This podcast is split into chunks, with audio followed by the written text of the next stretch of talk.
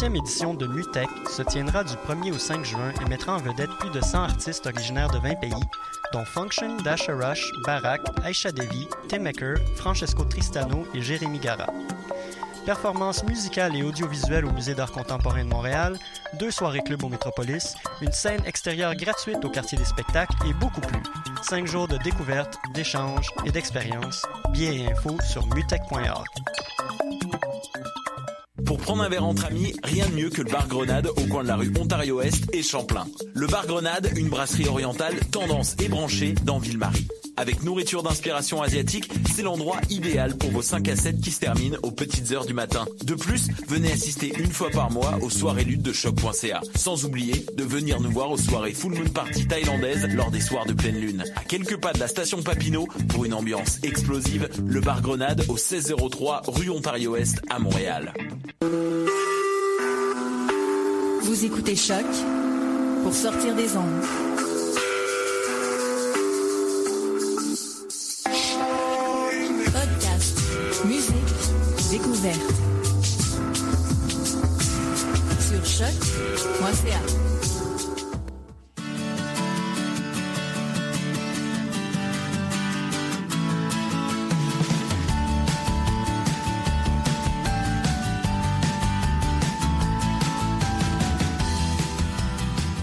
Bienvenue sur les ondes de choc.ca. Vous écoutez Tendance Entreprendre, une émission qui vise à rendre l'entrepreneuriat plus accessible à tous, notamment en présentant différents parcours d'entrepreneurs de l'UQAM et d'ailleurs, et aussi en vous offrant des informations de toutes sortes. Cette émission est présentée par le Centre d'entrepreneuriat EGUCAM et rendue possible grâce à la participation de la Banque nationale, sans qui ce ne serait pas possible. C'est un partenaire principal pour le Centre d'entrepreneuriat. Bonjour à vous tous. Euh, Mon nom est Michel Grenier, directeur du Centre d'entrepreneuriat EGUCAM. Ça fait plaisir dans cette émission de Tendance Entreprendre d'accueillir aujourd'hui M. Guillaume Lavoie, qui est conseiller municipal ici à la Ville de Montréal. On a eu la chance, il y a quelques semaines, de l'entendre nous parler d'économie collaborative, d'économie de partage, des choses qui euh, sont, euh, sortent un peu de l'ordinaire. Et euh, c'était drôlement intéressant. J'ai euh, pensé avec mon équipe que ce serait intéressant de, l'entendre et puis de, de garder là, cette euh, conférence qu'il nous a fait sous forme de, de cette euh, émission avec Tendance à Entreprendre. Guillaume, parle-nous un petit peu de toi pour commencer. Ben, bonjour, puis c'est vrai que ça peut peut-être être surprenant d'avoir un, un politicien pour euh, dans une émission où d'habitude on parle d'entreprendre, d'entrepreneurship, hein, c'est pas la Avec une vraie voix radiophonique en plus. c'est pas la connexion la plus naturelle, mais depuis à peu près là, 18 mois, moi, je me passionne pour l'économie collaborative et ses impacts sur les politiques publiques. Peut-être que c'est dû, dans le fond, c'était c'est lié avec qui j'étais avant. Moi, je suis un gars de relations industrielles, donc moi, j'ai travaillé dans le monde syndical avant d'être dans le monde euh, patronal, donc les politiques publiques autour du travail, puis ça touche pas mal tout le monde, ceux qui en ont, ceux qui en cherchent. Après ça, euh, j'ai passé beaucoup de temps de ma vie à l'étranger, travaillé pour l'Union européenne, entre autres. Et retour ici, maîtrise euh, à l'École nationale d'administration publique sur donc les politiques publiques, comment ça marche, etc. Et toujours, maintenant, quand, dans mon nouveau travail, ben moi, j'étais un analyste des politiques, puis après ça, j'étais un analyste politique dans les médias. Alors là, c'est presque le mariage parfait. Il y a un nouveau phénomène qui émerge, l'économie collaborative. C'est bien plus que Uber puis Airbnb. Souvent, ce n'est que la pointe de l'iceberg. Et ça a des impacts majeurs complet, déterminant sur comment vont fonctionner nos politiques publiques. Et par exemple, moi, si je prends seulement la ville, ça va avoir des impacts énormes sur comment la ville va devoir repenser la manière dont elle fait des règlements pour favoriser plus de productivité, plus de développement durable et plus d'entrepreneuriat. Parce que c'est ça les trois, si je vous donnais ma, ma conclusion de vers quoi tend l'économie collaborative, ça tend vers une société plus productive, plus durable et plus entrepreneuriale. Ça, c'est une finalité, mais c'est quoi l'économie euh, collaborative? Il y a à peu près euh, un million de, de- de- de définitions possibles. Moi, je résume ça en trois fondamentaux. Parce qu'en passant, le nom peut être, à un moment donné, on se perd. Est-ce que c'est économie du partage, économie collaborative, consommation collaborative, économie du nous, l'économie des petits boulots? Il y a probablement plus d'étiquettes que de produits. Comme les carottes sans cholestérol. À un moment donné, l'étiquette finit par servir une rhétorique d'un groupe ou de l'autre. Fait qu'on enlève l'étiquette, puis on dit, c'est quoi le produit? Qu'est-ce qu'il y a là? Parce que ça, ça change pas. il y a trois piliers. Le premier pilier, c'est la... On peut maintenant avoir accès ou utiliser de la capacité excédentaire. Qu'est-ce que je veux dire par ça? C'est qu'on est une société très, très non productive. On a beaucoup de choses que l'on a qui sont très, très peu utilisées. Ma voiture, par exemple. C'est l'exemple le plus évident. Vous possédez 100 d'une voiture, vous la payez à 100 et à moins que vous soyez quelqu'un de très, très, très spécial, vous ne l'utilisez qu'entre 2 et 4% du temps. Ça veut dire que vous avez un actif qui est inactif pour 95% du temps. Alors, il y, a une capacité résiduaire avec ça. Pensez, par exemple, le stationnement que vous avez devant votre maison. Quel bon sujet. Bien, justement, ce, stationnement-là, quand vous êtes parti de chez vous, prenez votre voiture le matin, vous partez, il existe encore. C'est mhm. un actif qui est inactif euh, une grande partie de la journée. Et là, vous faites l'inventaire de tout ce que vous possédez. Et là, vous allez réaliser que vous possédez énormément de choses qui servent très, très peu. Les études américaines et les études euh, britanniques sont très claires faites l'exercice chez vous. 80% de ce que vous possédez, vous l'utilisez moins qu'une fois par mois. Alors, il y a du potentiel qui se perd. En premier pilier, avoir plus de productivité, c'est-à-dire avoir accès à la capacité excédentaire. Le deuxième pilier, c'est qu'aujourd'hui, on a une société qui, pour avoir accès, la manière la plus simple, la plus facile, la plus sûre, c'est d'en être propriétaire. La société collaborative, c'est une société d'accès sans nécessairement devoir ou être, ou être propriétaire. Un exemple encore, si vous voulez euh, aujourd'hui utiliser une voiture, ben, la manière la plus simple, c'est d'en être propriétaire. Ce qui fait que quand j'ai ma clé dans ma main, je pars quand je veux, au moment où je veux, comme je veux. Je n'ai pas besoin de négocier avec un système, c'est très, très simple. Et c'est pour ça, dans le fond, qu'on accepte de payer 100% un bien qu'on utilise à 2% c'est parce que la manière la plus simple d'y avoir accès, c'est dans l'aide propriétaire. L'économie collaborative, notamment par les plateformes, ça va être d'être capable d'avoir accès à quelque chose sans nécessairement devoir en être propriétaire. Donc, des exemples comme, euh, comme une auto euh, entrent ben, dans ça aussi. Ben, comme une auto, c'est exactement ça. Mais imaginez par exemple votre voiture. Ben, quand vous ne l'utilisez pas, vous pourriez utiliser, euh, quelqu'un pourrait l'utiliser. Mais là, là, au Québec, si vous, vous louez votre voiture à quelqu'un, l'assurance débarque. Alors, voyez-vous comment tout le marché de l'assurance, qui rend un paquet de choses possibles ou impossibles, avait un focus sur le propriétaire? La révolution, c'est d'avoir un focus sur l'utilisateur. Et là, vous avez en France et en Europe occidentale une énorme compagnie qui vous permet de transformer votre voiture en car-to-go, qui s'appelle Drivy. Vous aviez une très, très grosse compagnie aux États-Unis qui s'appelait Relay Rides, qui vient de changer de nom, qui s'appelle Turo. Et là, Turo vient d'annoncer qu'il arrive au Canada. Pourquoi? Parce qu'ils ont fait un accord avec la plus grande compagnie d'assurance au Canada, qui, eux, ont très, très bien compris le message, qui est Intact Assurance au Bel Air, c'est la même compagnie, qui va vous permettre de faire ça. Ah, donc, à partir du moment où je peux, au moment où je veux, comme je veux, quand je veux, euh, utiliser un bien, j'ai plus besoin d'en être propriétaire. Alors, soudainement, je viens d'augmenter ma capacité d'avoir accès sans avoir besoin d'acheter nécessairement pour ça. Puis là, on tombe dans, je vais payer pour le moment ou pour l'utilisation que je fais. Je ne paierai pas dans le vide pour l'utilisation que je ne fais pas. Alors, premier pilier, capacité excédentaire qui est maintenant utilisée. Deuxième pilier, l'accès plus que la propriété. Puis le troisième pilier, puis c'est là où le choc est le plus brutal pour les politiques publiques qui tendent à, à s'adapter plutôt lentement ou malement, c'est l'abaissement général des barrières d'entrée dans les marchés, dans tous les marchés. L'exemple classique ici, c'est taxi versus Uber. Euh, dans le marché actuel, euh, on a un marché qui est géré par la gestion de l'offre, puis des barrières d'entrée qui sont très élevées dans les marchés. Par exemple, si vous, demain matin, vous voulez être un conducteur de taxi, un chauffeur de taxi, vous devez faire un cours de cinq semaines qui vous coûte plus de 1000 dollars, vous devez avoir un permis spécial, puis plus la barrière d'entrée est élevée, moins il y a de joueurs qui veulent y aller, et plus ceux qui... il y a de concurrence. Moins il y a de concurrence, mais plus ceux qui veulent y aller vont essayer de se dédier à ça à temps plein, parce que c'est comme ça que tu rembourses ton investissement. Même chose. Si demain matin, vous vous lancez dans l'hôtellerie, ben là, il faut que vous ayez un terrain, il faut que vous ayez un bâtiment, des chambres, du mobilier, euh, de la literie, du personnel. Vous ne ferez pas ça juste pour un soir dans l'année, là. Ça fait bien trop cher. À partir du moment où vous abaissez toutes les barrières d'entrée, c'est essentiellement tout un chacun peut entrer dans un marché sur la base des biens, des habilités ou du temps qu'il possède pour une heure, deux heures, toujours, jamais, de manière intermittente. Alors ça, ça vient transformer complètement la capacité de jouer. Et là, on tombe véritablement dans le terroir d'entrepreneuriat le plus intéressant, c'est-à-dire une capacité facilitée d'entrer dans un marché. Donc, nouvelles règles, nouveaux moyens, euh, nouvelles opportunités pour les gens qui ont euh, des, actifs, comme tu, le mentionnes, euh, qui sont inutilisés, mais aussi euh, nouvelles possibilités de créer des réseaux, nouvelles possibilités de créer une nouvelle richesse qui n'était, euh, en fin de compte, qui, qui dormait. Imaginez, vous êtes dans le fond, vous êtes une grande compagnie minière, l'économie collaborative. C'est-à-dire, vous êtes capable d'aller extraire un potentiel qui est là, mais qui dort que ce soit du temps de voiture qui ne sert pas, que ce soit euh, votre maison quand vous n'êtes pas là, puis vous pouvez la louer. sinon, vos habilités, par exemple, vous avez du temps, puis vous êtes, euh, vous êtes pas mal en forme, puis vous êtes capable de déneiger des entrées. Mais il y a une plateforme pour ça maintenant mhm. qui s'appelle WeDo.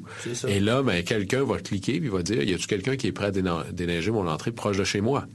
Et vous pouvez le faire pour un escalier, ou deux, ou toujours, mais vous n'avez pas besoin de vous lancer une compagnie de déneigement pour autant. Ou encore, vous vous prenez pour Ricardo. Vous êtes un cuisinier exceptionnel.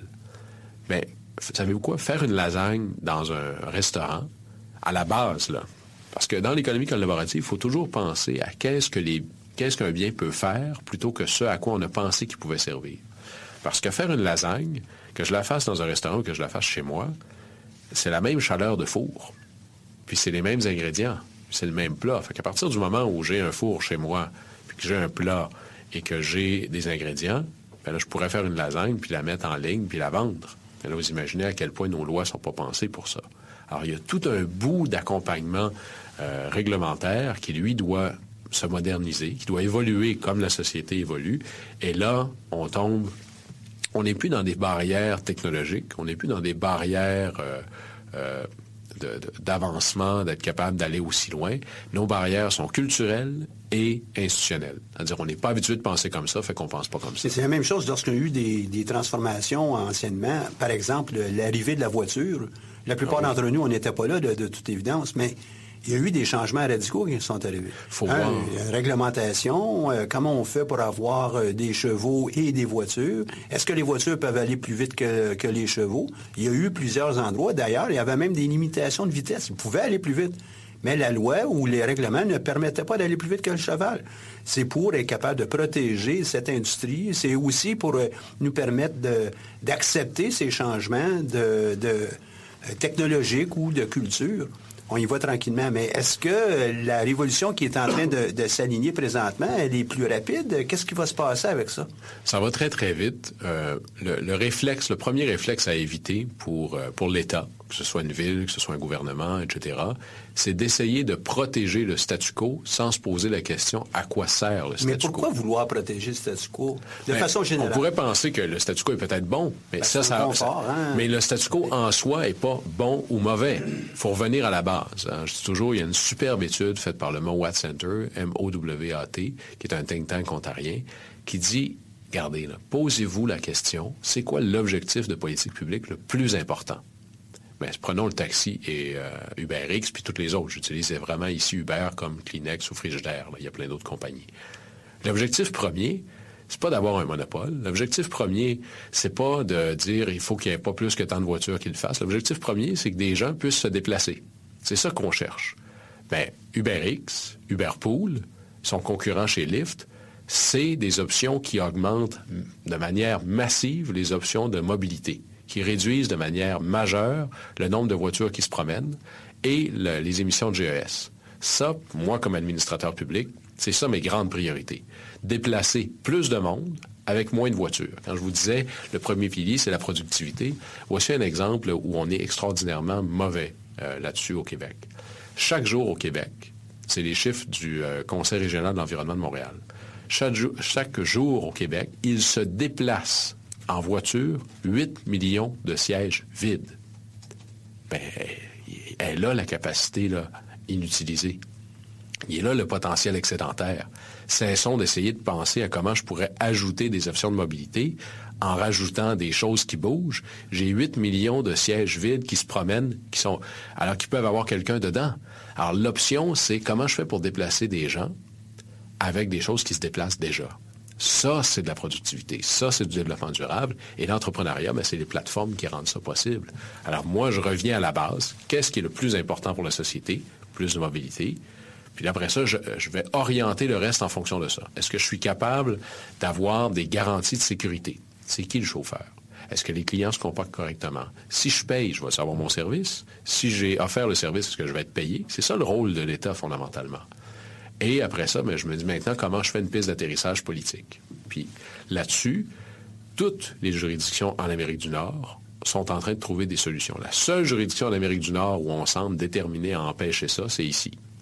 Là-dessus, des fois, ça arrive que c'est un peu dangereux de se dire qu'on est les seuls à avoir le pas. Euh, parce qu'à date, nos objectifs, on ne les rencontre pas. Regardez, la ville d'Ottawa vient de réglementer.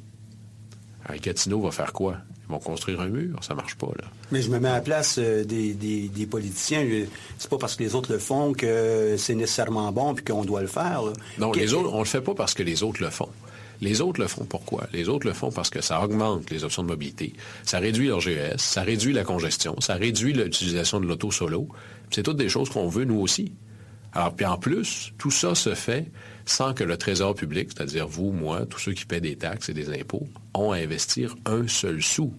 Alors, Mais quand vous parlez des taxes, euh, euh, ces gens, est-ce qu'ils vont en payer des taxes? Parce que ça, c'est un autre euh, des, arguments qu'on entend régulièrement. Oui, mais eux ne payent pas de taxes, ils ne payent pas de permis, ils ne payent pas ici, ils payent pas se dit vraiment n'importe quoi là-dessus. Puis là, on est dans le domaine du vrai et du faux. Hein. Par exemple, l'eau bout à 100 degrés Celsius, elle gèle à 0 degrés. Ça, ce sont des faits.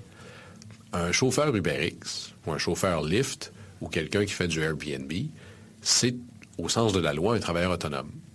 Ce sont des revenus autonomes. Dans votre rapport d'impôt, ça s'appelle autre revenu. Et la loi sur l'impôt est très, très claire. Chaque dollar que vous faites, que ce soit en travaillant à la Ville de Montréal, à l'UCAM, au dépanneur ou en conduisant des gens sur, UberX. Ou en louant ma voiture. Ou en louant votre voiture, vous devez le déclarer. Si vous ne le déclarez pas, ben c'est comme tous les autres si vous ne déclarez pas vos revenus. Tu t'exposes à la chance de te faire prendre, puis aux pénalités très, très, très sévères qui viennent avec.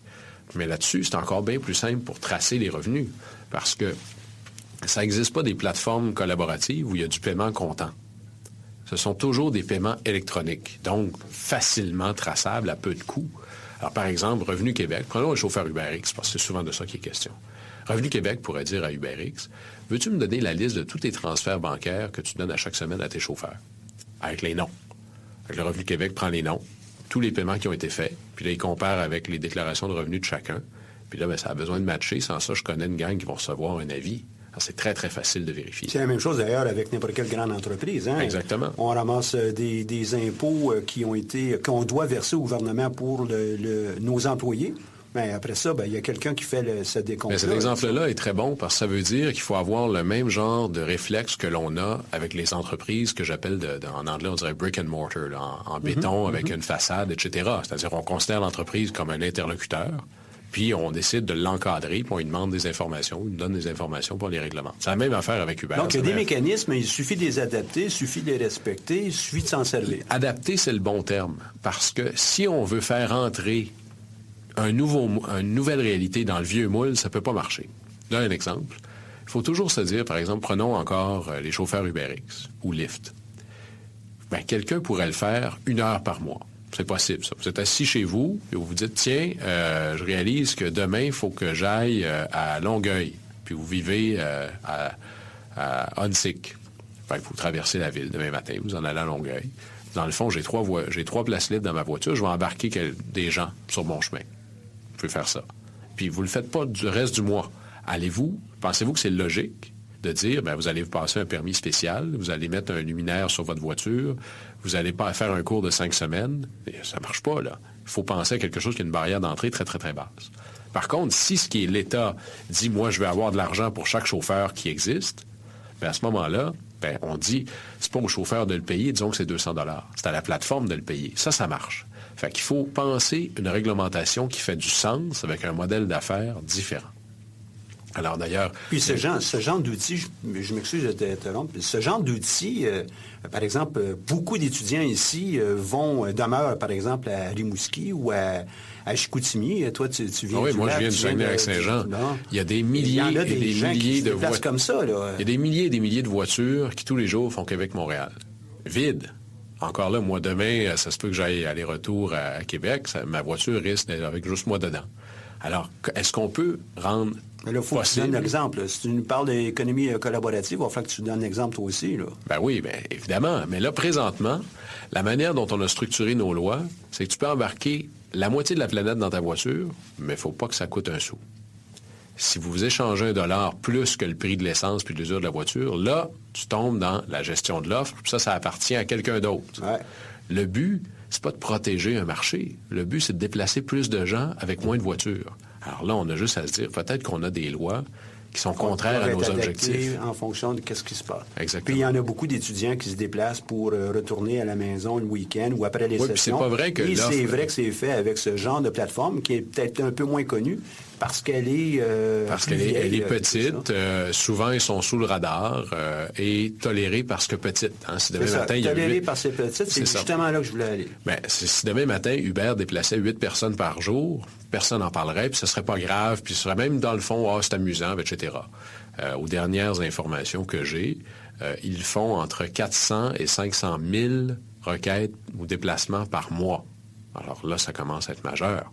Mais ces gens-là, c'est pas tous des gens qui se déplaceraient en taxi. Il faut arrêter de penser que c'est comme s'il y avait une tarte qui ne peut pas grossir. Il y a X personnes qui peuvent se déplacer, puis si on enlevait l'autobus, puis on enlevait le métro, puis j'enlevais le Bixi, ils se déplaceraient tout en taxi. C'est pas de même que ça marche. Ah non, Celui, la part du marché qui perd, parce qu'il y a une part du marché qui perd terriblement quand je rajoute des options de mobilité, c'est pas le taxi, c'est pas le métro, c'est pas l'autobus, c'est pas le Bixi, c'est l'auto solo. D'ailleurs, il y a une étude qui vient de sortir aux États-Unis. Imaginez la STM qu'on a chez nous. On va penser les STM des très grandes villes aux États-Unis. Ils ont fait une étude à savoir les gens qui prennent Uber, qui prennent Lyft. Est-ce que c'est des gens qui seraient embarqués avec nous puis on perd des clients, ou c'est complémentaire? Puis c'est très, très, très clair. C'est un complément presque parfait.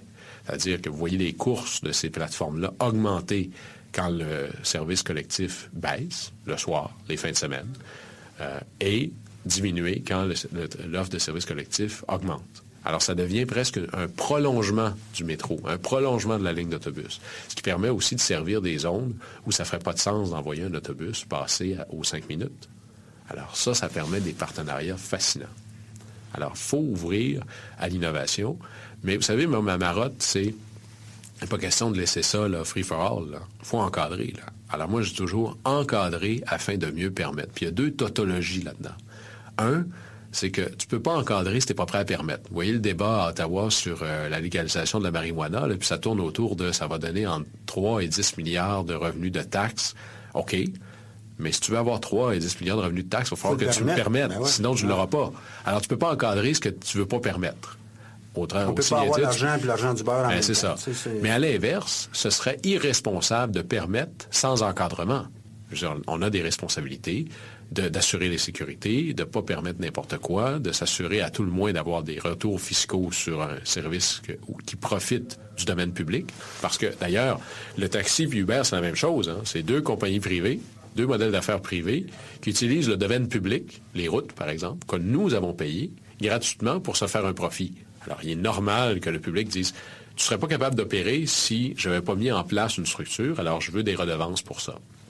On ne le fait pas pour le taxi. Il faudrait peut-être se dire que ça ne marche pas, mais il est absolument question qu'il faut le faire pour les Uber de ce monde, par exemple. C'est ce que les autres villes puis les autres juridictions font.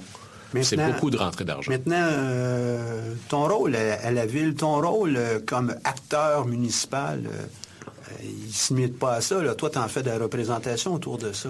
Oui, beaucoup. Moi, je me suis intéressé à ça et très rapidement, quand je dis que ça dépasse Uber puis les taxis, c'est très, très, vrai. D'ailleurs, à Rosemont, on va faire une annonce. Là, au moment où vous allez entendre ça, c'est déjà fait. Il y a trois types d'espaces dans les villes qui sont magnifiquement sous-utilisés et qui, parce qu'elles sont sous-utilisées, nuisent à nos objectifs généraux à la ville. Et entre autres parce que toute la ville, vous savez, l'urbanisme a une religion. Ça s'appelle le zonage. Hmm. Et euh, le, le, Jean 3.16 du zonage, là, c'est la ségrégation des fonctions. C'est-à-dire chaque pied carré de la ville a une fonction qui est unique, exclusive et prédéterminée. Alors prenez un bungalow, donc une maison avec euh, de la pelouse de tous les côtés, puis une entrée en façade. Bien, tout ça, c'est zoné, c'est zoné résidentiel. Alors, si par exemple vous louez votre stationnement, votre espace de stationnement, bien là, ça devient commercial, même si c'est un dollar. Alors, conflit de zonage. Alors, c'est découragé, c'est toléré dans certains cas, mais c'est clairement découragé. Puis, je ne peux pas avoir d'entreprises qui se mettent à lancer l'Airbnb du stationnement parce que c'est illégal, c'est contraire à la réglementation. Alors, moi, je vise trois types d'espaces. L'espace de stationnement, pour être capable d'adapter. Il euh, manque pas de stationnement à la ville. Le stationnement, c'est une ressource magnifiquement mal utilisée. Prenez chez vous, là. Euh, vous êtes dans votre entrée de garage, vous partez le matin. Votre stationnement, il va être libre toute la journée jusqu'à ce que vous reveniez. Ben, toute la journée, j'avais un espace de stationnement dont la rentabilité son- est zéro. Son utilité est zéro. Si j'ai pas de voiture sur un stationnement, il sert à rien. Euh, vous avez de l'espace dans votre garage, dans votre sous-sol, dans votre remise? Ben, pourquoi? On a d'ailleurs eu des entrepreneurs qui me parlaient de ce type euh, de- d'entreprise. C'est un beau volet qu'on va pouvoir explorer dans la prochaine Ça aussi, c'est complètement interdit. Alors, on va permettre ça. Puis, la cour arrière pour faire de l'agriculture urbaine. Moi, je suis favorable à l'agriculture urbaine. Ce qui m'intéresse, c'est plus de carottes. Mais j'ai pas assez de terrain. C'est plein de cours arrière à Rosemont, à travers la ville, de gens qui se disent, ben moi, je m'en sers plus vraiment. Les enfants sont grands ou j'ai beaucoup de gens, personnes âgées. Ça me ferait du monde à voir, etc. Prenez trois rangs en arrière, faites pousser des tomates. Vous me donnerez soit un morceau de la récolte ou je vais vous faire ça pour euh, 25 pièces parce que, bon, vous allez prendre mon eau, un peu d'électricité, etc. Mais ça, c'est pas permis parce que ça deviendrait un usage commercial dans une zone résidentielle. Alors, il faut moderniser la réglementation pour favoriser ça. On crée un concept réglementaire qui va s'appeler un usage complémentaire. Alors, tant que ça nuit pas à la fonction première, ça va, ça va continuer à être ça. Et ça, c'est une réglementation qu'on va déposer, en fait, qui est déposée. Et ça, c'est des petites révolutions qui vont rendre l'espace urbain beaucoup plus productif, beaucoup plus durable et faire de la place à un pléthore de petites entreprises qui vont vouloir créer ces plateformes d'échange-là. Alors ça, ça va transformer la ville. Et là-dessus, euh, on va être en avance sur ce qui se fait ailleurs. Ça, ça va être euh, pour l'ensemble de la ville ou euh, Ben pour, là, c'est- commencer ça, c'est des juridictions d'arrondissement. Alors, euh, moi, je suis à- élu à Rosemont. Alors, je commence par... hein, les- euh, en anglais, on dit ouais. on commence chez Your soi. own là. backyard, ouais. Alors, vraiment, on commence dans notre cours, puis on va le faire à Rosemont. Puis moi, je suis convaincu que ça va devenir une référence, pas juste sur la vision générale, là, mais ce qui est difficile, c'est comme un avion. Là. Oui, ça vole, mais il faut que tu le fasses atterrir. Là. Comment tu écris ton règlement pour avoir ce que tu souhaites, puis continuer à empêcher ce que tu trouves qui serait nuisible, parce que des fois, il y a des externalités. Euh, si tu es dans une ruelle verte à côté d'un métro, puis que tu te mets à louer les stationnements qui sont là, ça va devenir une autoroute. On ne souhaite pas ça. Là. Là, ça a un impact sur la valeur de la maison, la quiétude du quartier. Le zonage devient vraiment important. Puis là, Le, le zonage est toujours important, mais ça ne peut pas être un carcan rigide qui empêche de euh, l'innovation. On vit beaucoup dans un monde où tout est interdit à moins que. Il faut penser davantage, on veut faire place à l'innovation, à tout est permis à moins que. Et ça permet d'ouvrir la porte à des choses auxquelles on n'avait pas encore pensé. Et en même temps, ben, tout ça, ça permet non seulement, lorsque tu mentionnes le mot pléthore de personnes qui ont peut-être des stationnements ou un, euh, un espace à louer dans le cadre des Airbnb, mais ça, ça permet aussi la création de nouvelles entreprises, va créer de nouvelles plateformes qui vont être adaptées à des localités, euh, adaptées à des cultures, des façons de faire qui sont bien locales. pla- Ça, il y a beaucoup de... puis des plateformes locales. Prenez euh, l'Airbnb du stationnement, là. Euh, puis c'est un peu un colloquial, comment je l'appelle, mais à date, parce que c'est un environnement flou, voire hostile euh, à Montréal, j'ai des géants américains qui l'offrent à Montréal. Ils s'en fichent pas mal que ce soit pas légal. Mais j'ai des startups montréalaises qui essaient d'offrir ça en français, quelque chose de local, avec quelqu'un que tu peux appeler si ça marche vraiment pas, proche de toi, qui est un modèle d'affaires Mm-hmm. très intéressant. Puis ils sont pas capables de lever de financement. Mais ça, j'aimerais bien ça, Guillaume, qu'on puisse euh, parler de tout ça à notre prochaine émission. Ben, ça va me faire plaisir. Parce que, comme tu le sais, moi, je m'occupe d'entrepreneuriat ici à l'UQAM. Et euh, notre, notre rôle à nous, c'est justement d'aider ces entrepreneurs. Fait que mieux le comprendre pour eux, pour moi, pour le centre, ça va nous permettre d'aller plus loin. Euh, Guillaume, je suis, euh, on est à la fin de notre émission. Bon, ça a passé Euh, vite. Ça a passé très, très vite. Je sens qu'il y a encore beaucoup de choses que tu peux nous dire. J'aimerais bien ça, pouvoir te réinviter. Ah, ça va me faire grand plaisir. parler de tout ça. Merci beaucoup, Guillaume. Et puis... À la très prochaine. À, la très prochaine. Bonne annonce, j'espère que tu vas faire.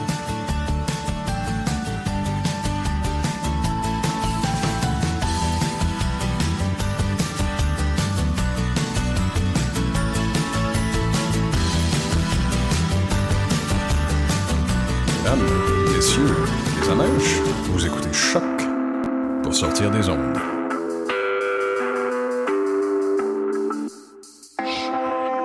Podcast, musique, découverte sur choc.ca.